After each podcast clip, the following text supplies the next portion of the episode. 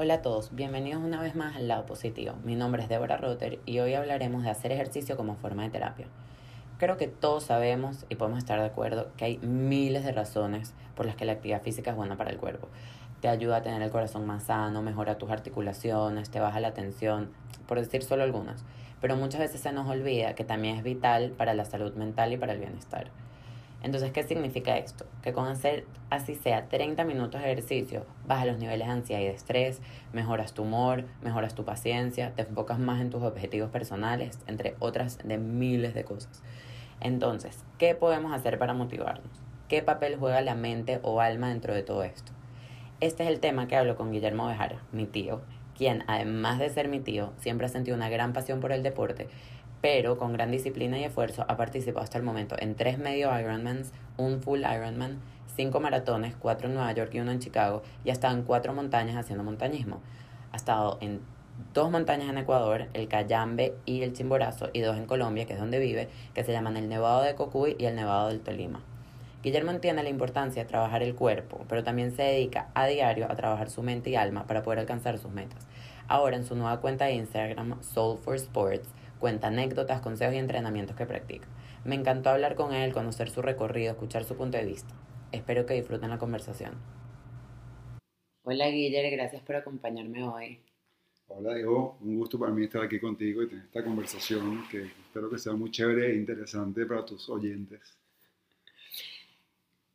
Quiero empezar preguntándote, yo sé que tú has sido deportista toda tu vida, o sea, desde joven siempre estuviste que en el equipo de waterpolo, jugando béisbol, pero ¿cómo fue esa transición hasta llegar a hacer triatlones, hasta sobre todo el tema del montañismo? Cuéntanos un poco tu historia.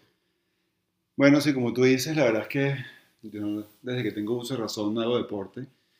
Eh, desde muy chiquito, creo que el primer deporte que hice fue la natación, Después comencé a hacer béisbol como a los seis años y ahí estuve bastante consistente porque creo que eso es una de las cosas que, he tenido la fortuna, que es de ser consistente en cada una de las cosas que, que hago en mi vida y el deporte no, ha sido la excepción, de hecho me ha ayudado por supuesto con ese tema. Pero bueno, uno va creciendo y de repente, por ejemplo, un béisbol que, que de, pequeño era más fácil jugar en equipo, en fin, uno va a la universidad, ahí como comienza a como complejizarse un poquito el tema de la dinámica, la rutina, en fin, y uno pierde, por lo menos yo perdí un poco esa conexión con los deportes por un, por un tiempito, ¿no? Por, por, un, por unos años. Em, después, digamos, voy a hacer, voy a, hacer un salto importante, porque estamos hablando desde los 18 años hasta ya los 30 y deles, ¿ok? Donde ahí básicamente corría, hice unos maratones, eh, y bueno, siempre la, la, actividad física siempre estuvo presente, por supuesto, en mi rutina, en mi día a día.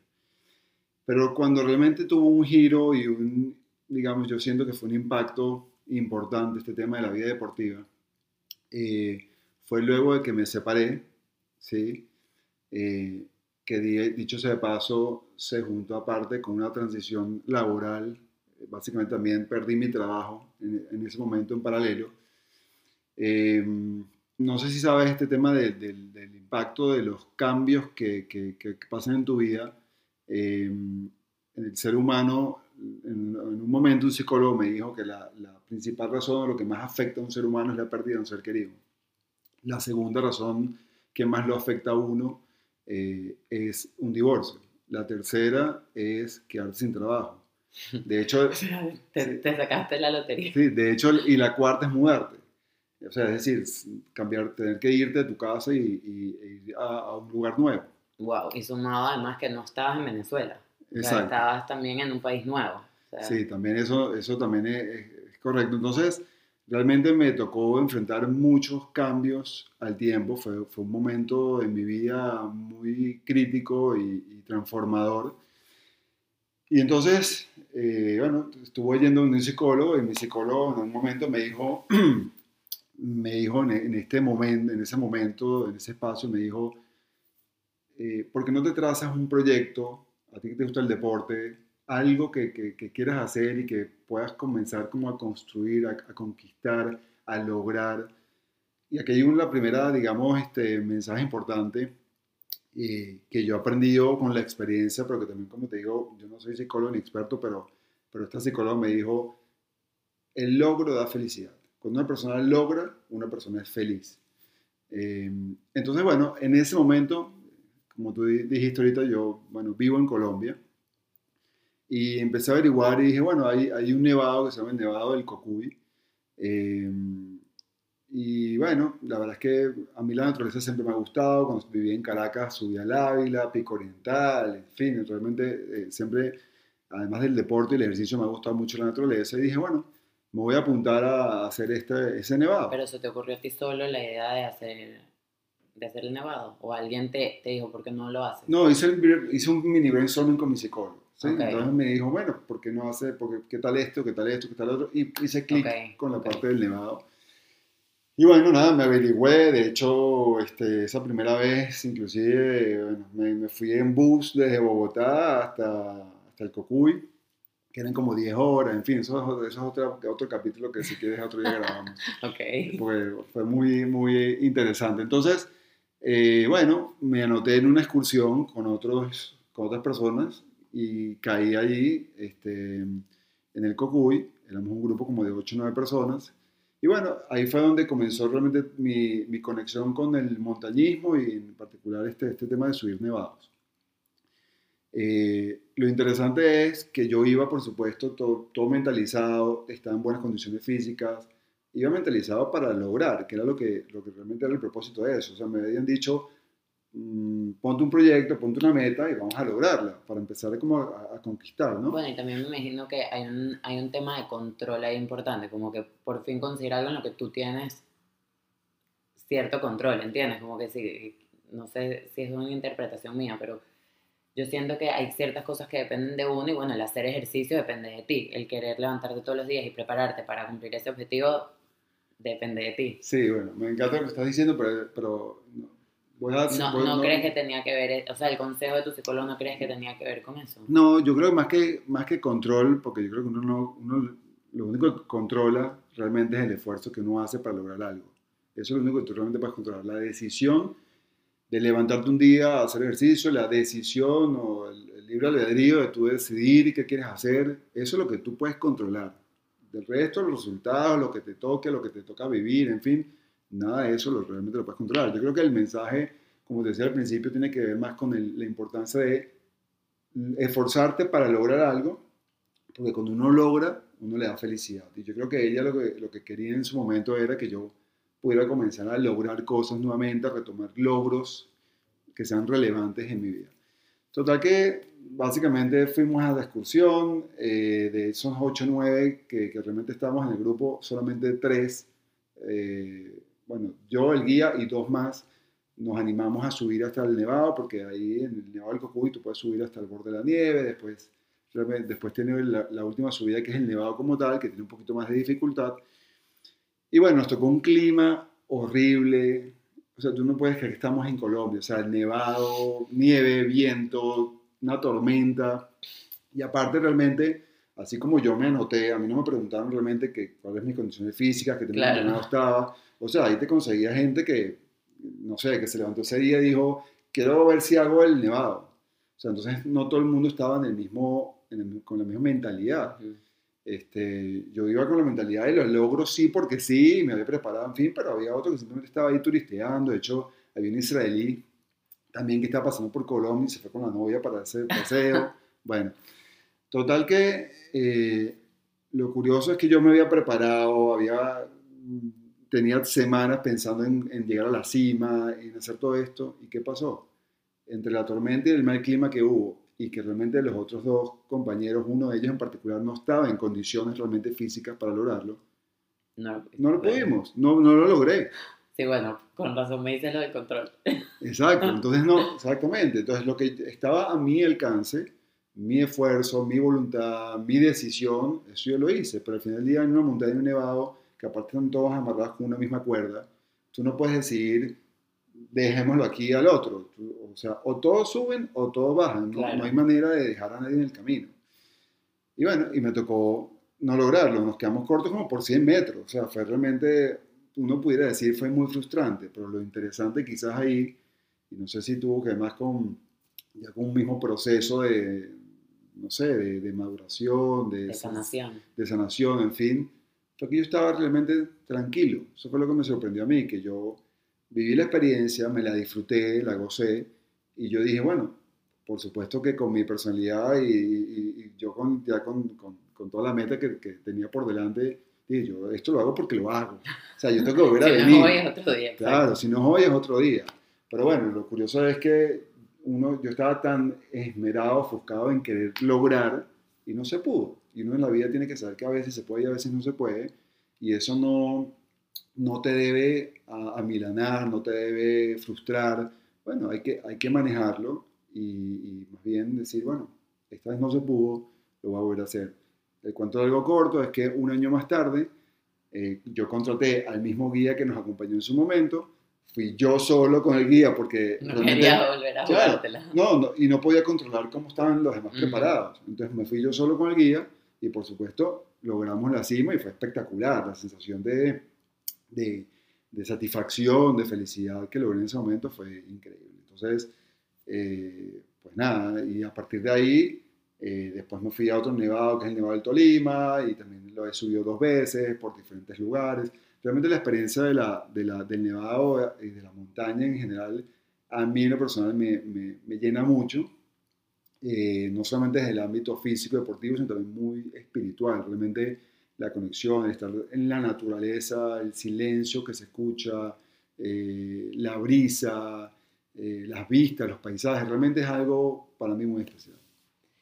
¿Y crees que, o sea, agarrándome esta última parte que dices de, de lo especial que es la naturaleza y lo que te hace sentir en ese momento, eh, en, por lo menos en la cuenta de Instagram que empezaste, que es Soul for Sports, eh, hablas mucho del alma y, y cómo el alma eh, te ha ayudado a poder terminar ciertas, o sea, a, a superar ciertos obstáculos o a terminar carreras o que bueno, por supuesto en el ámbito deportivo, pero también me imagino que en, en tu vida fuera del deporte. Pero ¿tú crees que estos entrenamientos que haces, aparte, por supuesto, de ayudarte físicamente, también te ayudan a entrenar el alma? Sí, yo creo, mira, yo creo que la palabra clave aquí es balance. Uno la vida tiene que ser balanceado, tener realmente, eh, como dicen en este caso, este, una mesa, vamos a llamarla de tres patas, donde tienes el alma, tienes el cuerpo y tienes la mente. Realmente tú tienes que poder cuidar las tres cosas. Eh, y, es difícil desconectar una de la otra, ¿sí? Eh, claramente hay cosas que ayudan más la parte física, otras cosas que ayudan más la mental, otras cosas que ayudan más quizás la espiritual o el alma como tal, pero al final del día el mensaje es, tú tienes que buscar esa integralidad y tratar de tener lo más equilibrado posible esas tres aristas. Entonces, eh, así como yo me paro a veces a las 5 de la mañana y hago, o sea, me- obviamente me, me- me levanto y hago mi rutina deportiva de ejercicio, también ocupo una parte del día a estudiar, a hacer meditación, a rezar, a tener una conexión con Dios, a hablar con Dios, o sea, como tratando de obviamente alimentar también la parte del alma. Eh, y así también, digamos, con, con la mente. Yo creo que al final del día, bueno, dicen cuerpo sano, mente sana. O sea, y eso es básicamente porque cuando tú mantienes tu, tu, tu cuerpo en un buen estado, lo cuidas, en fin, al final del día eso te lleva también por el buen camino, ¿no? Eh, entonces, yo creo que lo, lo clave, lo fundamental es eso, es, es ser balanceado, que, que realmente no es solo todo hacer ejercicio por el ejercicio como tal, no es tampoco la parte espiritual sin la parte física, es, es la integralidad, es la, la combinación de todas las cosas. Sabes que yo estaba escuchando un podcast el otro día y mm, estaban entrevistando a dos personas que son famosas, pero que bueno, que son, o sea, que ya están rehabilitados, pero creo que uno tenía problema- problemas de alcoholismo y el otro uh, consumo de drogas, ¿no? Y le estaban preguntando como que, ¿qué es lo que más te ha ayudado, que más te ha beneficiado superar esto, ¿no? Son las reuniones, o sea, los AA meetings, o son eh, no sé, ayuda psicológica, y los dos estaban de acuerdo que lo que más les ayuda es hacer ejercicio todos los días. Ninguno de los dos es un gran deportista, pero dicen que por lo menos ellos tienen que hacer media hora todos los días. De trotar, de caminar, de de, cualquier cosa. Y me parece demasiado curioso porque creo que, o sea, al uno a veces siento, o por lo menos siento yo, que no soy deportista, que trato pero no siempre lo logro, que a uno se le olvida lo importante que es para bajar los niveles de ansiedad, para bajar el nivel de estrés, para enfocarte en tus tareas del día a día. O sea, no es solamente una cuestión de verse bien. Entonces, eso que tú hablas del alma me parece demasiado interesante y me parece demasiado importante rescatarlo y que la gente se acuerde de, de realmente lo importante que puede ser. Y me gustaría que me contaras una anécdota de esas que has compartido, de cómo el alma te ha, te ha impulsado en... Me ha zumbado un salvavidas. Sí, exacto. Bueno, te, te, voy a poner, todo, no sé si con estos dos ejemplos que te voy a poner, este, cubro la, la pregunta que me acaba de hacer, eh, pero vamos a zumbar anécdotas, porque creo que al fin del día la teoría la gente la puede googlear y la baja, el concepto del alma, en fin, y realmente esa no es mi intención, sino tratar de compartir un poco mi, mis experiencias. Una, te voy a contar el, el primer, cómo yo incursioné o cuando incursioné por primera vez en los triatlones, que eso también pasó más, más recientemente eh, que se me ocurrió, digo, la brillante idea de inscribirme al medio Ironman de Cartagena, ¿ok? Para la audiencia, un medio Ironman básicamente es 1.9 kilómetros nadando, eh, después haces 90 kilómetros en bicicleta, después haces 21 kilómetros corriendo, ese es el medio y el full, claro, y el full es el doble de lo que acabo de decir, ¿sí? Eh, yo, por supuesto, bueno, incursioné como un medio y se me ocurrió, como dije antes, la brillante idea de hacerlo en Cartagena. Cartagena realmente es una ciudad implacable a nivel de, de calor, estamos hablando de casi 40 grados de sensación térmica centígrados, eh, 100% humedad, realmente es, es, muy hostil para los que hacen ejercicio, realmente es un, es un lugar muy... Es difícil. Es, es, realmente muy duro, muy, muy duro. Yo me sentí literalmente en el infierno, literal, literal. Pero bueno, el hecho es que eh, yo no venía tampoco con la mejor preparación, porque bueno, como siempre las primeras veces no es la vez que tú estás como, no tienes ningún tipo de experiencia, estás aprendiendo, estás lidiando, por más que te hayas entrenado bien o mal, al final del día realmente cuando, como toda la vida, cuando haces algo por primera vez, descubres muchas cosas que, que no sabías. Y bueno, realmente este, ahí descubrí el proceso de, bueno, cuando, cuando comienzas y estás fresco y vas bien, entonces vas, sales del agua, perfecto, te montas en la bicicleta, y te vas cansando, ahí toda la mente y el cuerpo realmente van conectados y van como, la mente le da la instrucción al, a la pierna de moverse, ella se mueve y así vas, vas con la inercia y, y poco a poco vas avanzando la carrera. Pero llega un punto, y me pasó en Cartagena y me ha pasado en, en, en un par de pruebas más, llega un punto en que literal el cuerpo, de una, el cuerpo no, la mente da una orden y el cuerpo no la sigue. No, no, no, no la sigue. Entonces, mueve la pierna derecha un poquito más rápido. No, no, no, no da. No, simplemente está desconectado. Y ahí es donde yo digo que de alguna manera el alma se apodera de uno y comienzan quizás eh, unos pensamientos un poco más elevados, motivadores. En mi caso, en el caso de Cartagena, era mi primer medio Ironman. Yo, por supuesto, me, me, había marcado en el brazo el nombre de mis hijos, eh, porque los tengo ellos, por supuesto, súper presentes. Yo mientras voy corriendo, ellos han estado en un par de eventos míos, pero en general no están porque no me los llevo para, para viajar por el mundo cada vez que tengo esas competencias. Y yo pues les imagino a ellos dentro del público, como animándome, ¿no? Me, me, lo empiezo a fantasear y me lo empiezo a imaginar para, para poder, obviamente, yo animarme y alimentarme. Entonces, bueno, en, esta, en estos últimos 21 kilómetros en Cartagena, realmente me estaba muriendo, o sea, estaba, te lo juro que no, estaba totalmente des, descompensado, no había parte físicamente, no tenía manera de bajar la temperatura de mi cuerpo, ahí te había esponjas con hielo, agua fría, todo lo que tú quisieras, no había manera de bajar la temperatura de mi cuerpo, realmente estaba agobiado, por eso digo que, que conocí el infierno en la tierra más o menos.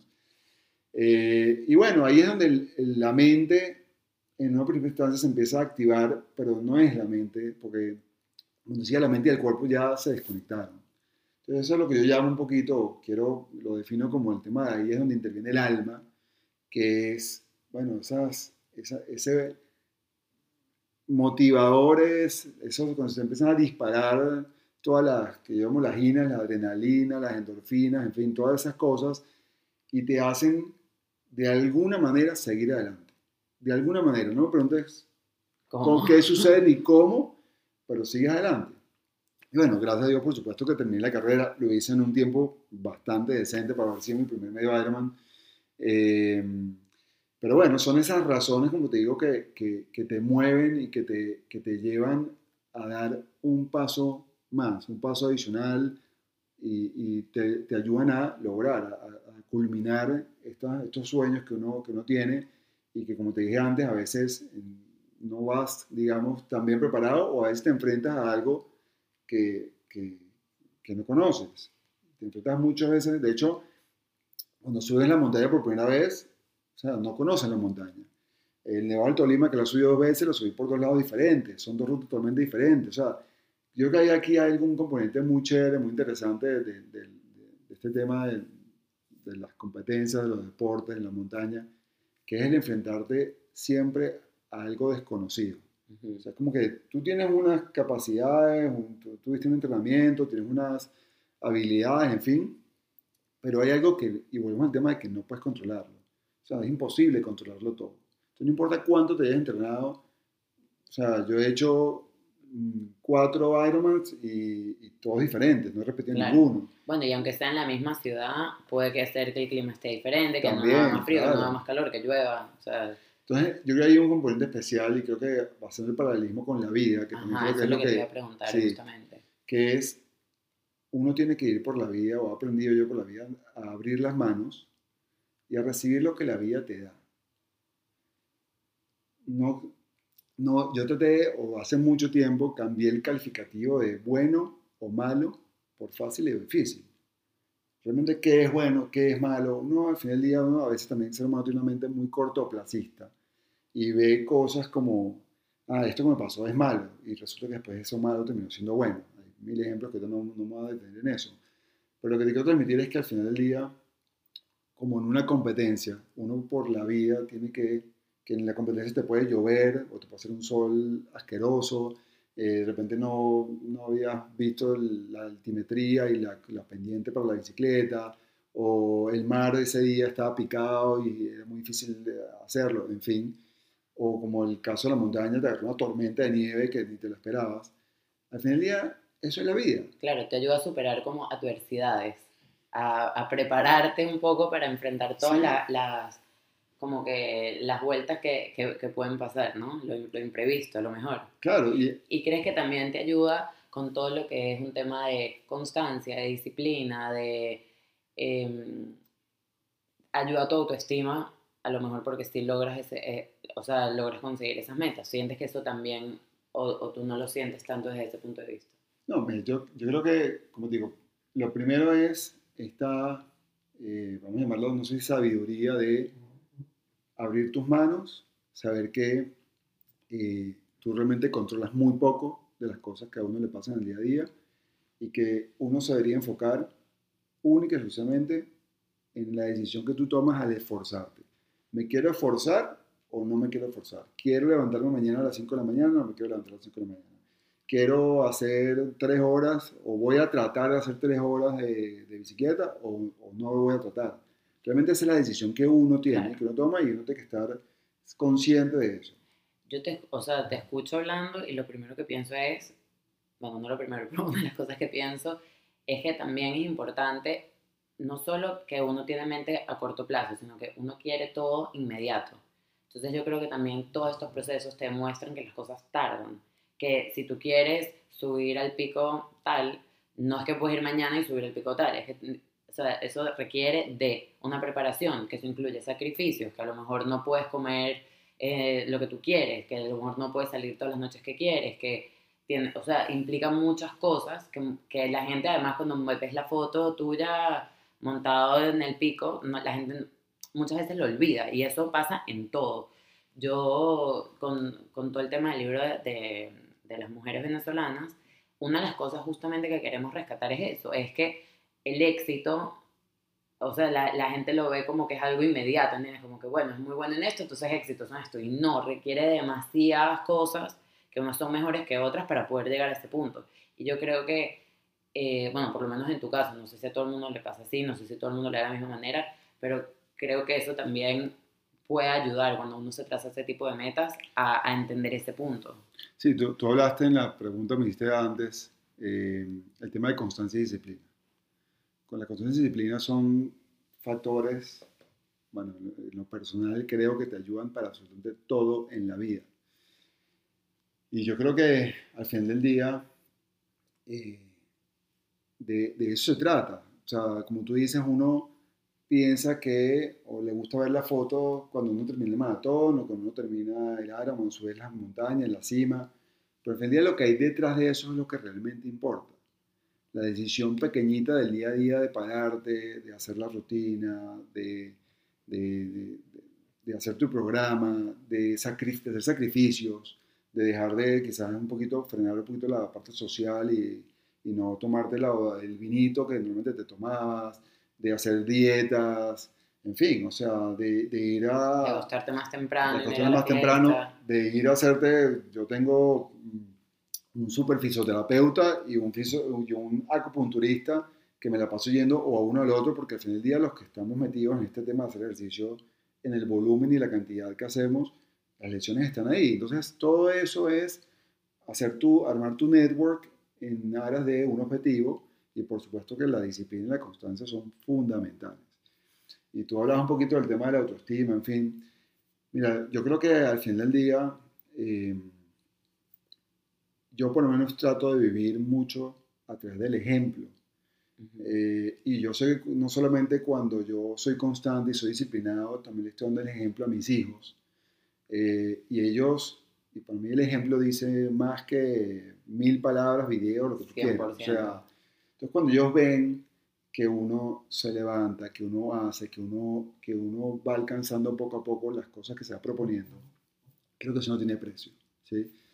Eh, por supuesto que hay otros temas colaterales que, que bueno, que yo disfruto, me parece chévere. Me parece que, que, aparte, obviamente, no lo hemos hablado, pero la parte física, o sea, el estar bien en estado de salud, como acabo de decir, haces sacrificios que al final del día son buenos para ti, que te bajas el alcohol, eh, te cuidas más en la dieta. Eh, es decir, tiene muchos efectos, no claro. solamente eh, mentales, psicológicos, que también ahorita te cuento algo de eso, sino la parte física, que por supuesto tú te, te, te, te vas bien, porque vas, no solamente te ves bien, no, sino que te sientes bien. bien. exactamente, que es más importante, porque te, sientes sano. Eh, y, la, y la parte mental, yo por lo menos, cuando cada vez que salgo, particularmente mientras salgo a correr, creo que es el momento que, que más catarsis hago, eh, cuando salgo a correr en las mañanas, realmente, y mientras voy corriendo, que normalmente escucho música, pero, pero voy pensando, se me vienen cualquier cantidad de pensamientos a la cabeza, y normalmente, bueno, esto me pasa a mí, ¿no?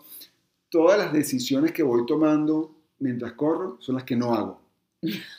Porque, ¿Cómo así? Bueno, porque mientras voy corriendo, sale mi lado como más... Eh, no sé, llamarlo extremista o más como impulsivo. Impulsivo, sí. Entonces, no sé, se me plantea un tema en la vida, de, de lo que sea, de trabajo, de con respecto a los hijos, lo que sea, y, y, se me viene eso a la cabeza y yo en ese momento estoy como con toda la energía que, quiero, no sé, correr, reventar, hacer. Entonces, la solución que se me vino a la cabeza mientras corría, ya sé que esa no la puedo hacer.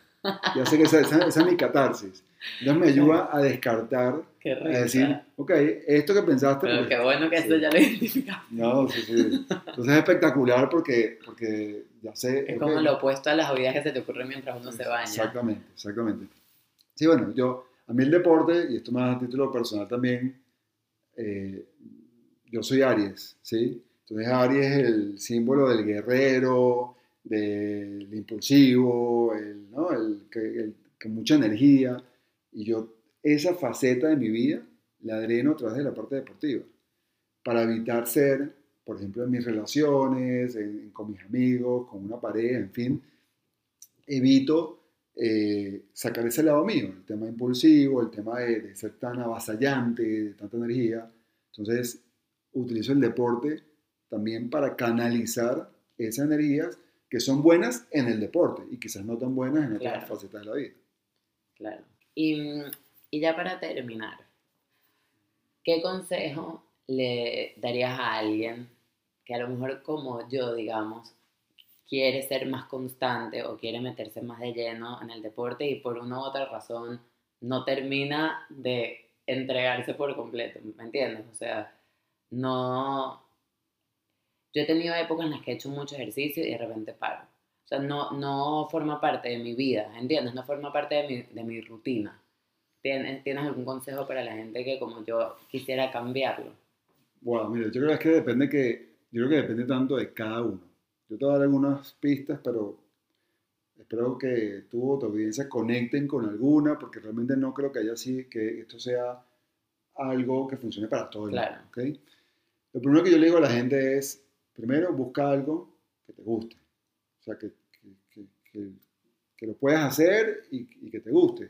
¿sí? No empieces por la parte difícil. No, yo quiero eh, ahorita patinar a partir de mañana y nunca te montar unos patines.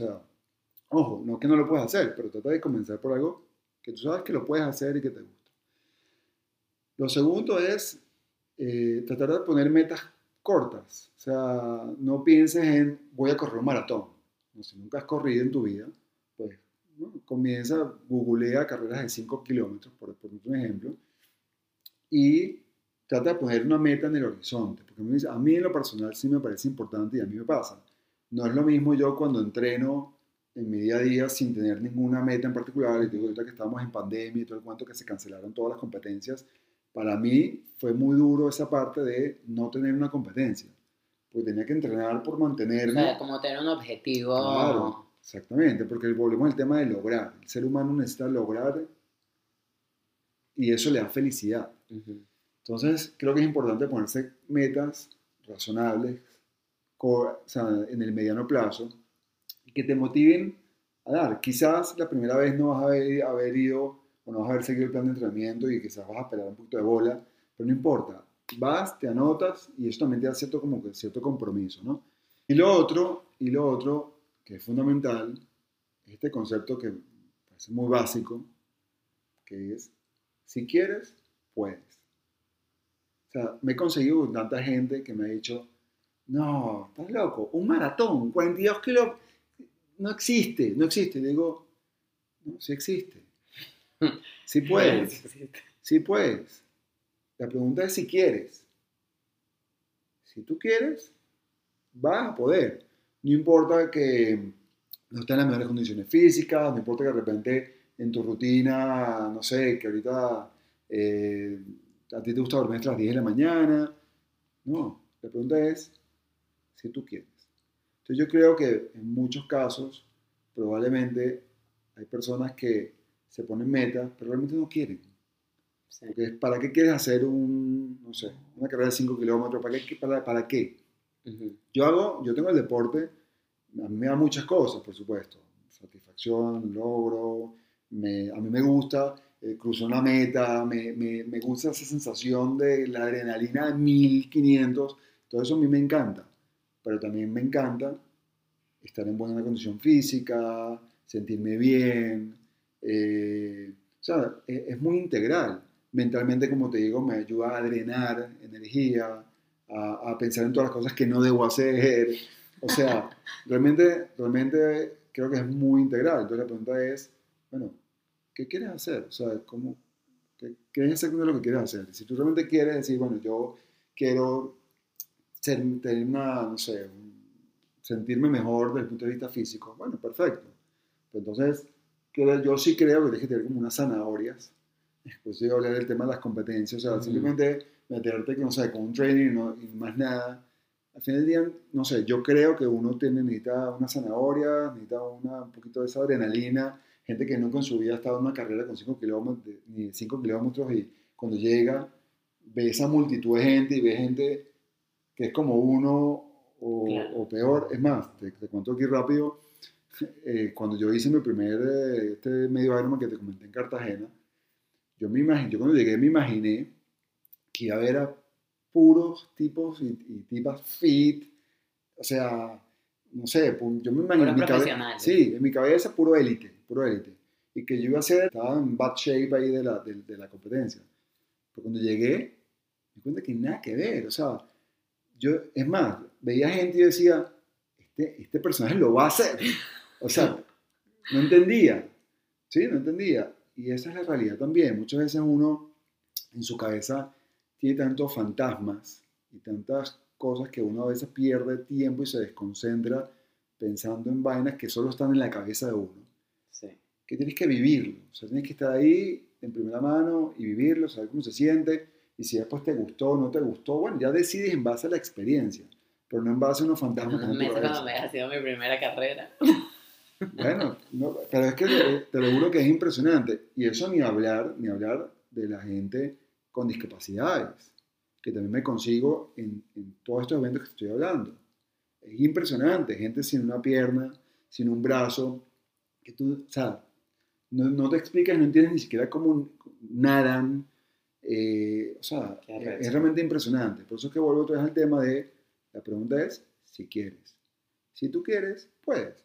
Y, lo que te- y, lo, y quizás como ya para ir finalizando y, re- y redondeando, yo creo que es eh, clave este tema del esfuerzo, de saber que, en la vida uno lo único que realmente controla el 100% es tu voluntad, tu esfuerzo de querer hacer algo, de querer llevarte hacia un lugar, hacia una cima, hacia una meta, en fin. Ya después de eso hay que soltar toda esa responsabilidad, toda esa de que no puedo, sí puedo, es que tengo que hacer las tres horas, que el resultado, no, eso deja que venga solo, deja que llegue, por supuesto que hay que esmerarse, hay que tener disciplina, constancia, eh, pero creo que el principal foco, la principal decisión, como cuando uno se levanta en la mañana y apaga el despertador para, para arrancar el día, es, ¿qué vas a hacer? ¿Qué vas a hacer? ¿Te vas a poner los zapatos y vas a salir a correr? ¿O no? Y yo creo que, que esa es la pequeñita decisión del día a día que todos tenemos que, que entender, concientizar y tomar y salir, salir a correr, salir a hacer bicicleta, salir a hacer lo que más les guste y lo que les haga feliz y lo que les llene, porque es importante, como digo, yo veo esto a largo plazo. O sea, yo no me imagino, honestamente, ojalá Dios me dé mucha salud, 120 años, pero yo no me imagino no, no saliendo a correr, no saliendo a montar bici, no, en ningún momento de mi vida, en ningún momento de mi vida. Eso es- ya lo incorporé, es como si fuera parte del de, de, según sé como uno desayuno, almuerzo y Sí, cena. cepillarte los dientes y hacer Exactamente. ejercicio. Exactamente. Uno, uno lo incorpora y ya, ya está obviamente en eso y, y por eso también como ya empiezas a pensar en metas cada vez un poquito más interesantes, variadas, en fin, pero te lo vas disfrutando. Bueno, muchísimas gracias. Me encantó esta conversación. Eh, nada, cuando haga mi carrera, te mando mi medalla. Bueno, ojalá pueda estar aquí para hacerte, para hacerte barra. Este, gracias a ti, Diego, por, por tu tiempo y espero que hayamos disfrutado y que la gente disfrute de esta conversación.